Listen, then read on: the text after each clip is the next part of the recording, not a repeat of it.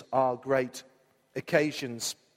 Just to let you know that Phil and Sharon are in Spalding today, and uh, just for the morning, they'll be with us this evening as part of Phil's responsibility uh, with regards to Assemblies of God, and we continue to pray that the Lord would bless them and bless the churches that he visits. How many of you know that God doesn't just want to bless arena churches, arena church, he wants to bless the church.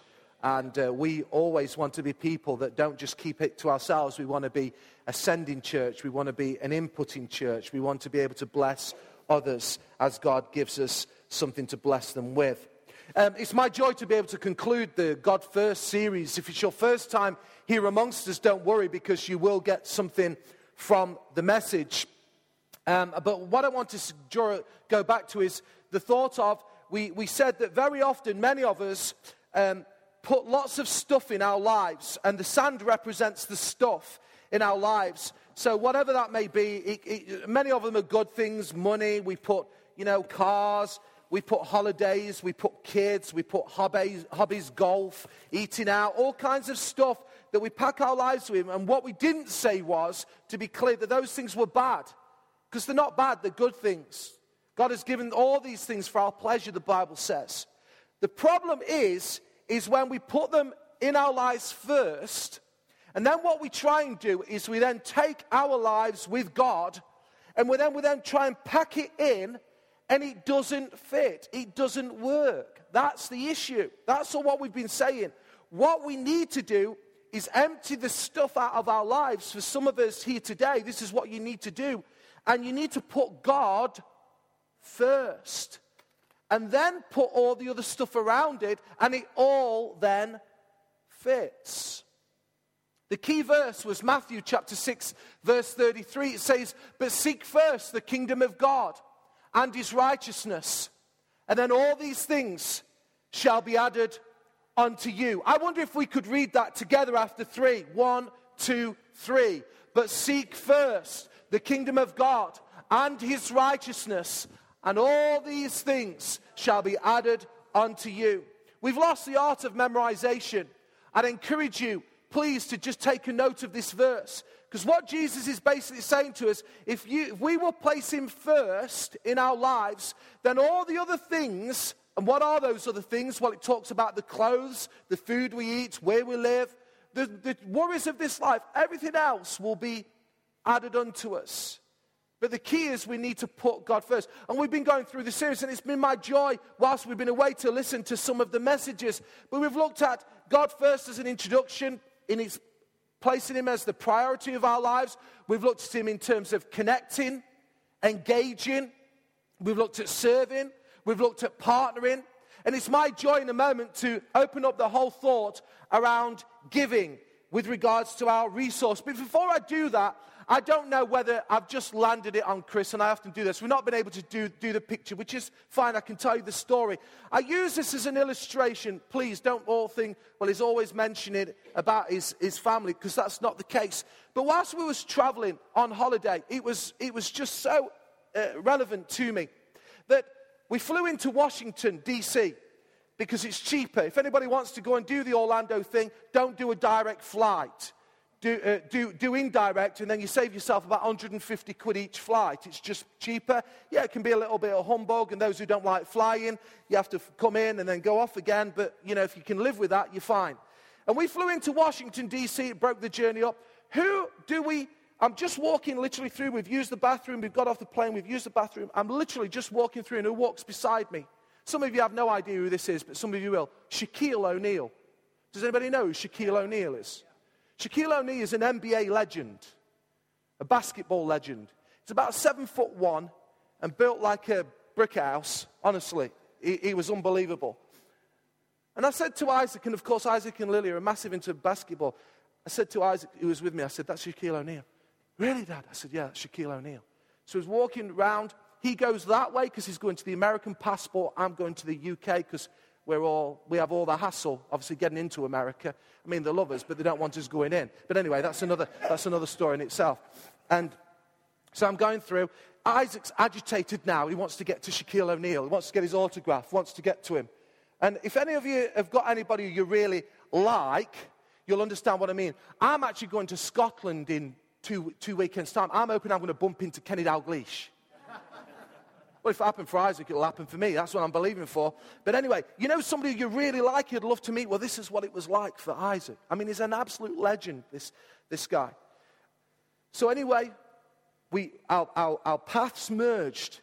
God was in all of this and over all of it. He walks past Isaac before I even get a chance to and does this to him. Just fist pumps him. I'm called. It's really cool. Fist pumps him. Like this. So I walked straight up to him and I said, Excuse me, this may be a strange question, but I wanted to make sure are you Shaquille O'Neal? And actually, I wasn't looking like that. I was looking like that at him. and he had these headphones on and these sunglasses. He went, Yeah. I went, Seriously, I went, Would you mind? I says, Honestly, my son's a massive basketball and my daughter. And, you know, if they could have an autograph and maybe even a photo, he said, Absolutely, that's fine. Just go through. So, anyway, you have to understand we've got six of us going through security. He's only got one going through. Then we've got to pick the bags up and drop them back. Isaac, so we get through that. He's gone. Shaquille O'Neal's gone. So Isaac's getting seriously agitated now and saying, Mom, Dad, he's gone. We, have got to get to Shaquille O'Neal. We've got to go. He's wanting to rush off. We've only just landed, trying to keep him back on reins. And Caroline just turned to him and says, Isaac, if you will put God first, honestly, we're not always spiritual like this, but just, well, you want me, I would just get agitated with him. But Caroline, she's the one who glows in the dark. And, um, and she just said to him, If you all put God first, then let's just trust it with God. Well, lo and behold, we walk through, we go up the escalator. Who's waiting for us? This legend. He's worth 500 million. He's a big, massive star who was waiting for us at the top of the escalator. Shaquille O'Neal. Have we got it? There he is.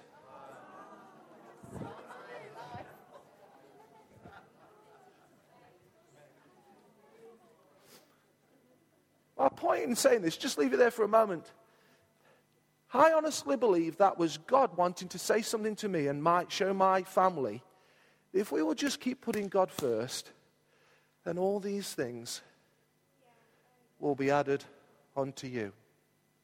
So that's what we're talking about putting God first. And putting God first with regards to our giving and our resource. Now, listen to me. If you're not a Christian and you're here, we love the fact that you're here. You might be skeptical. You might be thinking, what is this about that I've come into? I understand all that. You might be here under duress because many people start church coming under duress. I get that.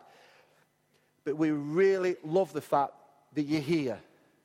If it's your first time here in church, as in you've not been for a while or you're just here, then again, we just love the fact that you're here. And I want to say to you this morning, and you may say, uh, Is this for real? Yeah, you can go to the bank on this. You, what I'm about to say, talk about for the next 30 minutes, you're completely off the hook. Listen to me because you'll hear some principles that really help, but you are completely off the hook. This does not apply to you at all. You can just rest easy. But if you're part of Arena Church and you're a Christian and you call this home, then I want to say you are not off the hook. Okay? You are not off the hook. But I don't want you being under pressure. Let me just say, with regards to God first in our giving, I want to say this.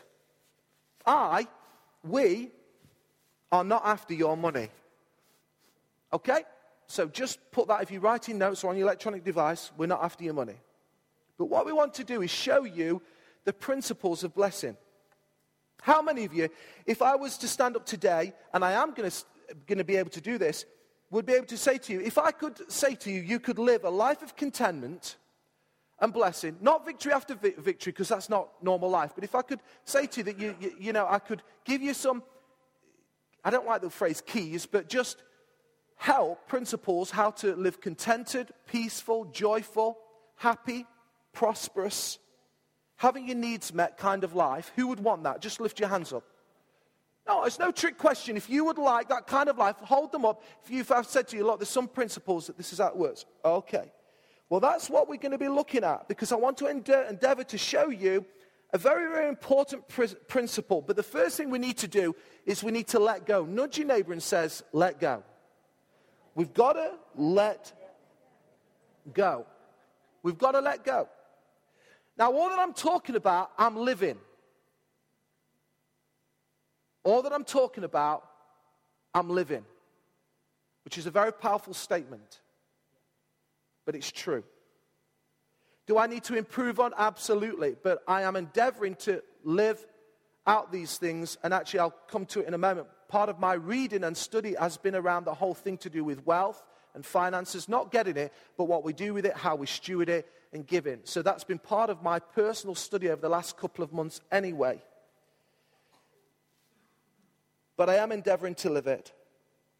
And this is what I want to say. You see, we put money first because often we love money the most.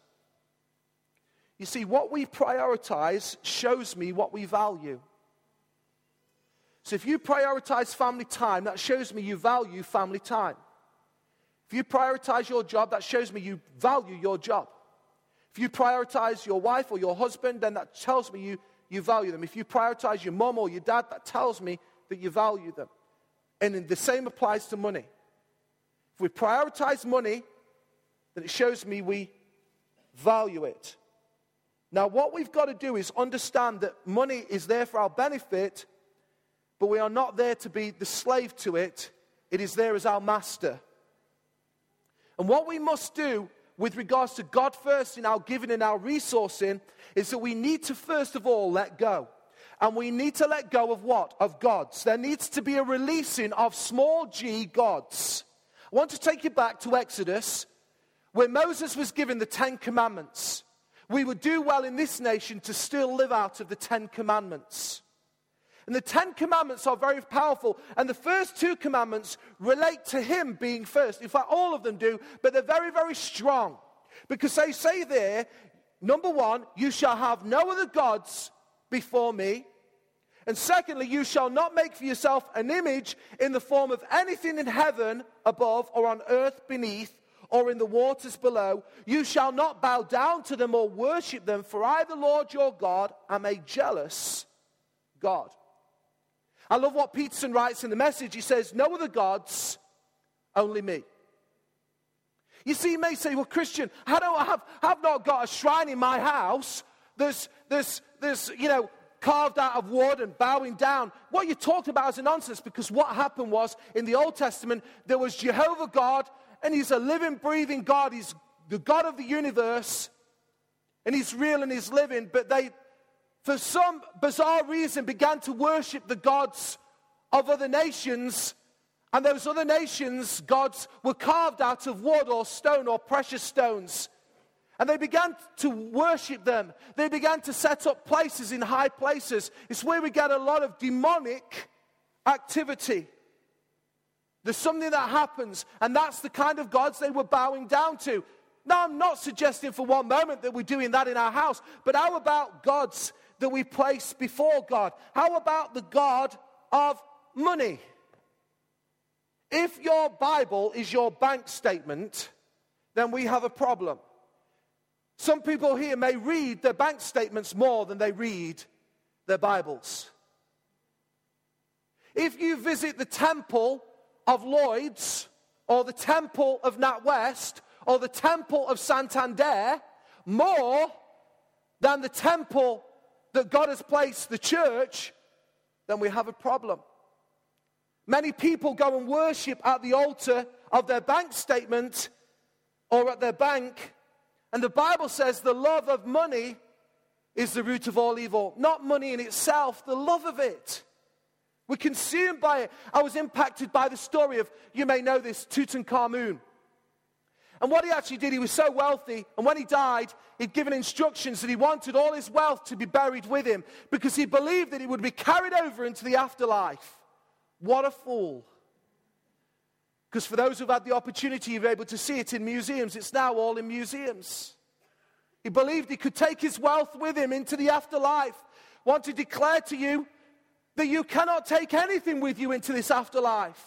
This life is meant to be lived. And once we've lived it, we then go to another life. It's called eternity. You determine where you're going to go, not God. You determine by your choices. If you will love God, then I wanted to tell you, as Vera and as Carl knows, they are guaranteed a place in heaven. By calling on God and seeking to live for Him, there's an eternity to come. Unfortunately, for those who, de- who decline and refuse the great offer of salvation through the cross, Jesus died on a cross to make a way, not just for this life, but in the life to come. But there are some people who refuse that. And I'm not ashamed to say, the Bible says, not I, the Bible says that their eternal, eternal destination is hell and damnation. Today, you need to make a choice who you're going to serve. And Tutankhamun he determined that he was going to take his wealth with him. And unfortunately, that's how many, many, many people live their lives. I understand we need to pass on inheritance to our children. I certainly want to leave an inheritance to our children. But let me tell you, an inheritance to our children is not just about the value of money, it's the value of integrity and character and those kinds of principles, not what we can leave in terms of money. Is anybody with me this morning? we must be very, very careful actually what we pass on to our children. Because if we're not careful, we'll end up spoiling them. So there are people who have gods, and unfortunately, they live out their life unto the God of finance or whatever it may be. And I'm saying to us today, if we are going to put God first, we need to let go. I was reading just whilst I was away this wealth, is it worth it? I'd encourage you if anybody wants to uh, just not take this copy, and normally I'm very, very generous in my books, but I still, there's a number of things I want to go through. It's, I read it in a sitting. And what captured me was Wealth, is it worth it? It was written by a guy who set up a, a, a brand similar to McDonald's, not as big, called Chick fil A. Those who have traveled to the States, you'd know it. Um, over the last 20 years or so, it's exploded. The guy now um, um, has, uh, I think it was for 38 years, has seen uh, increase year on year. That's un- unknown in Bob and others who are embarking in business. That's unknown. 38 consecutive years growth. And he's a, he's a Christian. He was a Sunday school. He died this year as a Sunday school teacher. 60 years just taught Sunday school in his local church. Set this brand up. Wonderful principles. And uh, $4 billion sales per year. I mean, just incredible. And he wrote this book, Wealth, Is It Worth It? Because he argues at the very front, I've seen wealthy people and they've just blown it and they've messed it. It's messed their life, messed the kids. Is it really worth it? Is it, bo- is it worth bothering with? And he says the, the, the, the, the, the conclusion was it's only worth it if you do something good with it. It's not worth it if you're just going to get more and more stuff. It's not worth it. It's only worth it. If, and you may say, well, it's easy for him, he's a multimillionaire. No, he's saying it's only worth it if you're doing something with it. I'd encourage you, if you just want to get a grasp on it, it's dead easy. Wealth, is it worth it? by S. Truett Cathy. And he, and he just talks about the fact of different people, Bill Gates, Warren Buffett, they've all come to the same conclusion. The, the billionaires, the richest men in the, in the world, they're all giving away the money. And they are all giving away, they've already signed it off. It's already done. Signed it off. I think Warren Buffett is going to work off, and his family off 1%. You may say well, it's okay, 1% of 50 billion. But listen to me, he's still giving away all his fortune. And it's not because he don't love his kids, because he makes a statement in this book. I, the biggest value that I can give my kids is character and how to live that. They'll have enough. But let's try and eradicate uh, poverty. Let's try and eradicate polio. Let's, I mean, Bill Gates, I think, uh, my understanding is, has eradicate polio with his giving around the world through the Rotary. It's incredible. And these guys, wealthy guys, have, have, have understood that actually money is not meant to be served, but they are, the money is meant to serve them. Do you get what I mean? See, money, if not handled correctly, gets in the way and ruins relationships, happiness, contentment, marriage, kids, and God. If God is not first, at best, he'll be relegated to second or third, or maybe even fourth or fifth in our lives. Let me ask you a question what are you keeping hold of?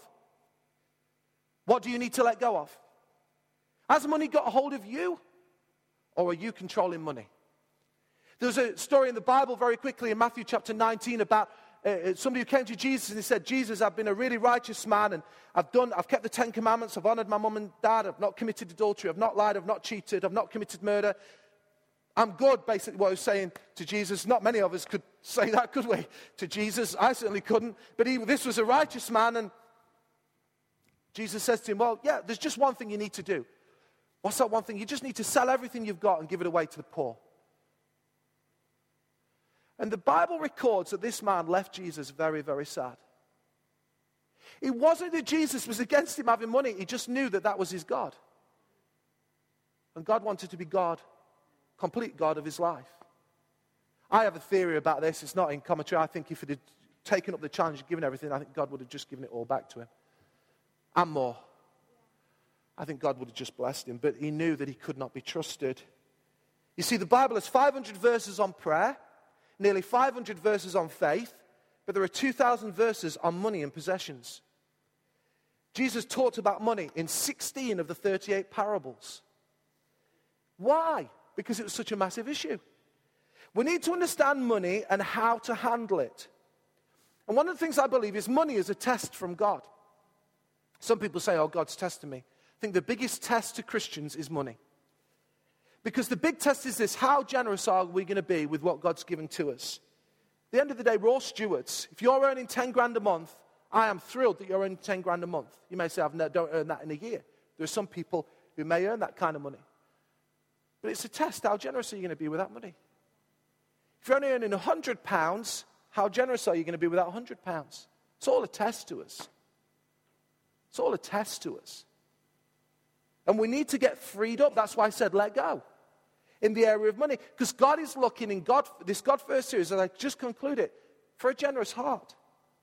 To be clear, we don't want your money. Uh, you are not here for your money. Aren't you glad that you're the first time visitor or you're not a Christian? Because you said, I'm off the hook. Aren't you glad? You, we, we, we don't want you here for your money. And I'm aware there are people who attend Arena who give nothing or very little to the, to the financial landscape of Arena. I'm aware of that. But I want to say you're still welcome. Not trying to look anywhere, but you're still welcome. What I'm trying to say is there is a better way to live with our money from a free and generous heart. God doesn't need you to give, but He wants you to be blessed. God doesn't want your money, He just wants your heart. God just wants to be first. That's why He's laid a principle in of giving, of tithing, and of first fruits. Because I believe this is a great indication of whether He is first. Show me your bank balance, show me your bank statement, and I'll show you what you value. Show me what goes out each month, and I'll show you what, what you value. Some of you say, I love God with all my heart, and you sing those songs, but you give very little. Talking to Christians now, that tells me, I'm sorry, what you value. It says everything about us. Now you may say, well, I've got groceries. That shows me you value your kids because you need to feed them. And absolutely, you need to do. Yeah? I need to put a house. I need to pay the rent, the mortgage. I get that. But listen to me if it's clothes and you're not giving to the house of God, if it's fancy meals, if it's fabulous cars and holidays, and you're not giving to the house of God, shows me what you value. Shows me what you value. God is looking to be first. Now, some people say, I don't know what to give. I really don't know what to give. Well, just in the closing moments, and I'm aware the clock is ticking, and Tracy is going to come and share now. She's going to just talk for a moment about some of her journey of giving, just for a few moments. And then I'm just going to conclude with the whole thought of around what do we need to give and how we can apply that into our everyday life. So I wonder if we'd welcome this wonderful woman.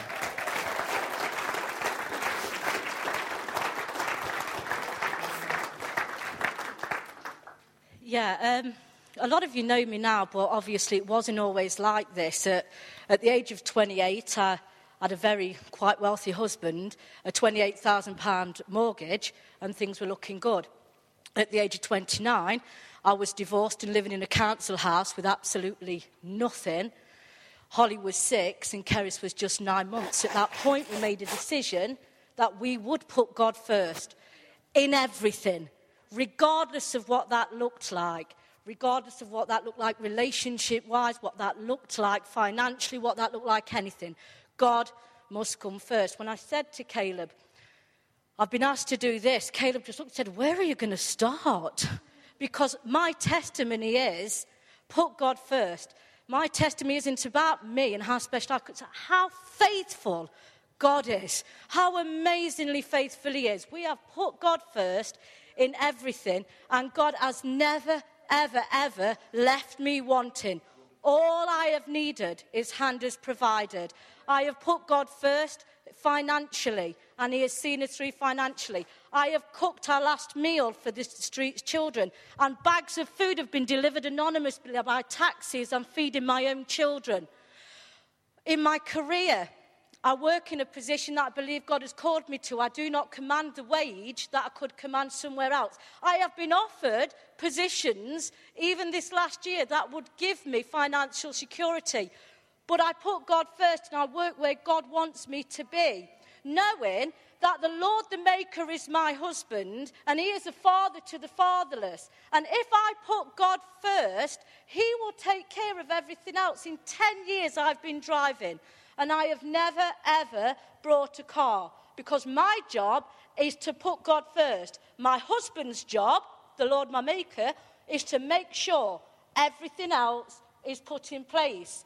My last car, every car I've had, I've come to the point where I thought, Lord, I need a new car again. This car is going to run out fairly soon. And miraculously, the last car, the car I'm driving at the moment, it might not be your favourite make and model, but Father God sent that from heaven. It might as well be top of the range for me because that, God chose that for me, and I love that car with all of my heart because my Father in heaven chose it. I went to pay the man for it, and he said, I don't want your money. Four years ago, you did a very kind act for me. He's not a Christian, he's not anyone, you just wouldn't even guess it. Said, You did a very kind act for me. One good turn returns another. God has always got my back. You put God first. I'm not special, but I'm brave and I'm willing to give it a go.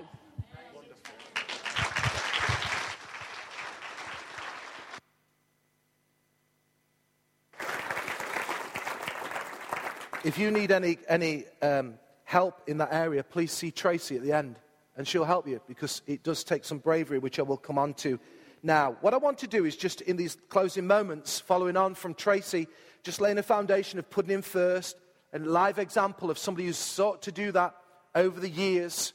And uh, there's been so many trials and tests to that.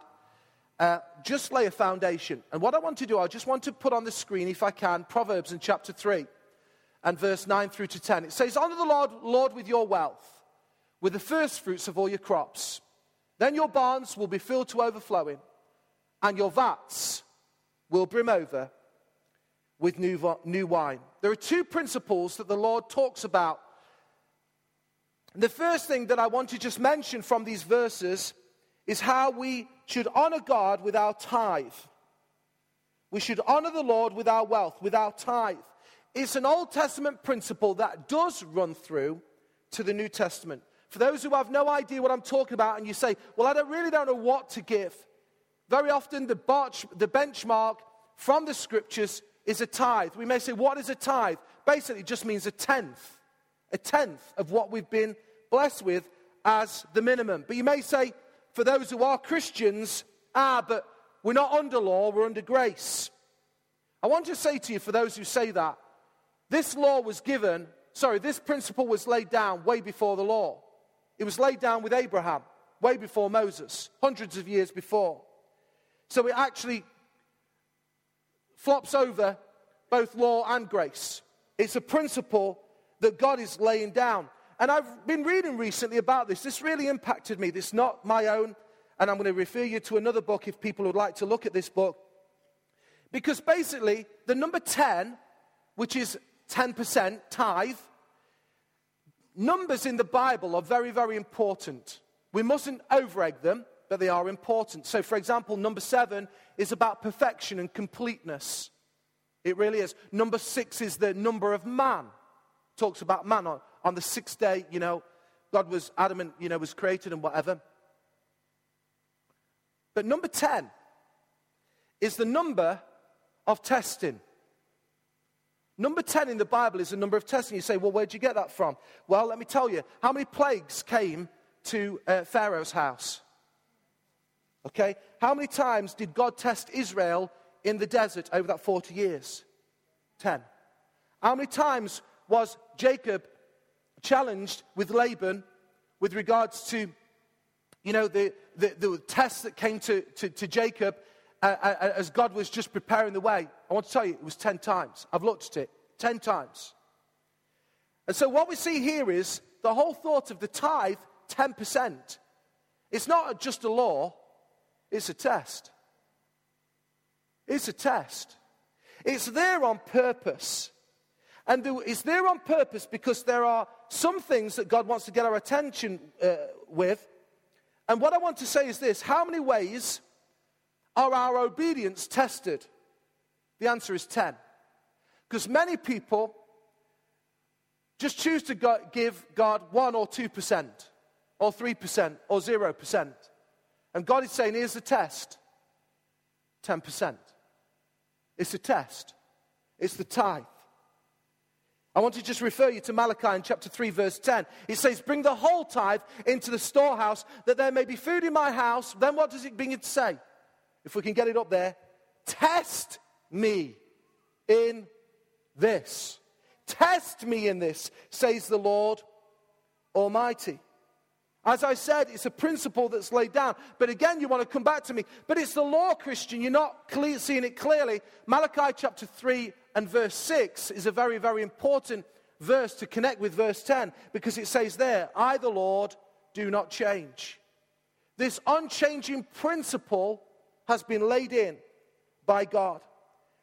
And if it flows from our hearts and we say we're going to put God first, then we're going to give God our tithe, our proper tithe, and we're not going to fudge it, and we're going to honor the Lord with our wealth, we can then fully expect for God to bless our lives. It may not be immediate, but we can expect the course of our lives to live much easier and much more prosperous and certainly contented and peaceful if we will honor Him with the tithe. The second thing is this it says in Proverbs in chapter 3 that we've read together, it talks about the first fruits of our crops.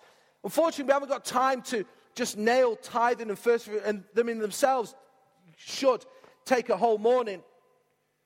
And if you're really unsure about what first fruits are and you have access to a computer, I just encourage you to log on to Arena Church website.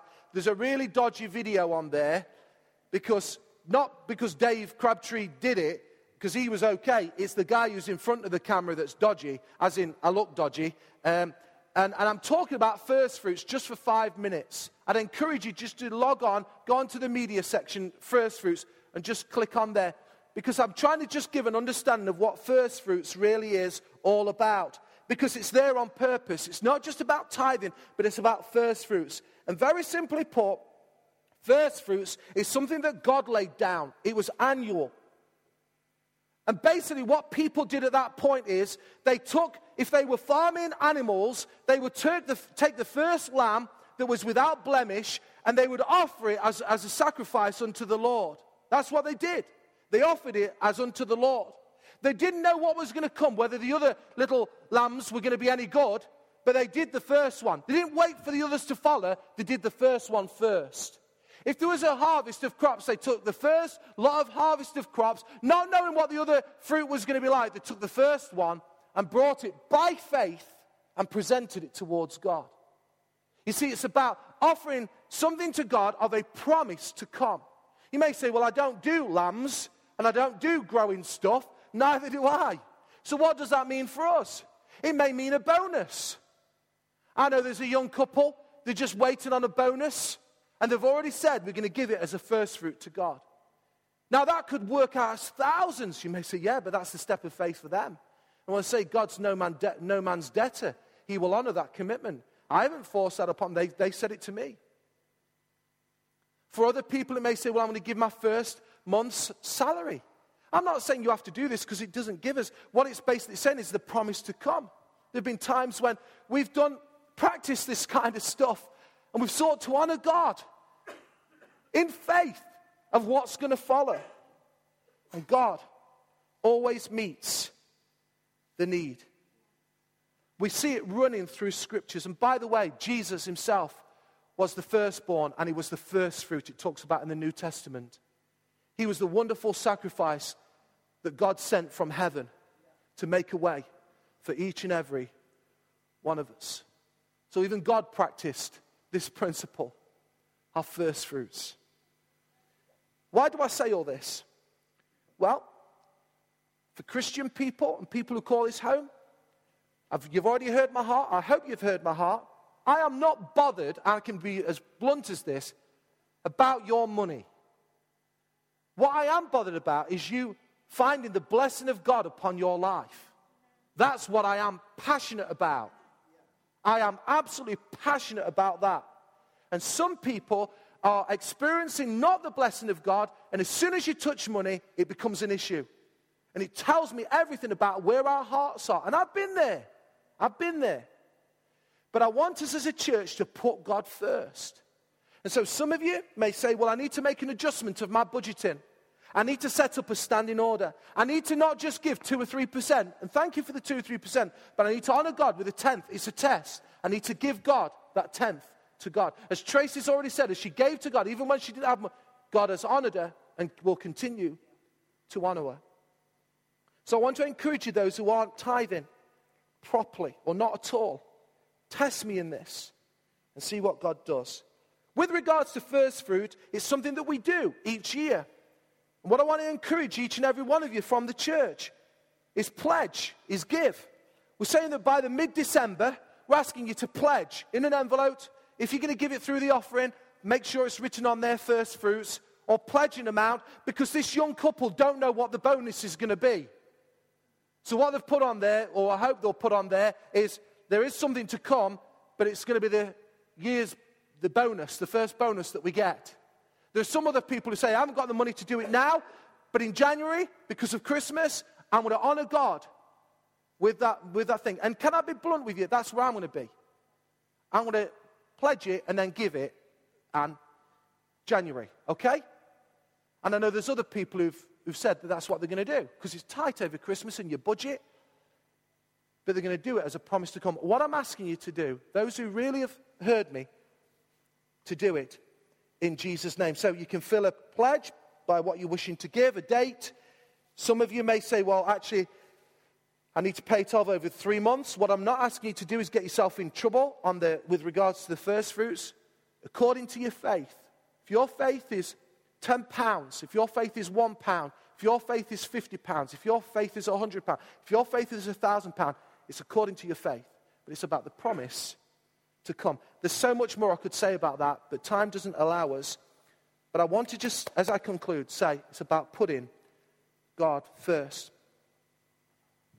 This book, I'd love to be able to buy all of you a copy of it.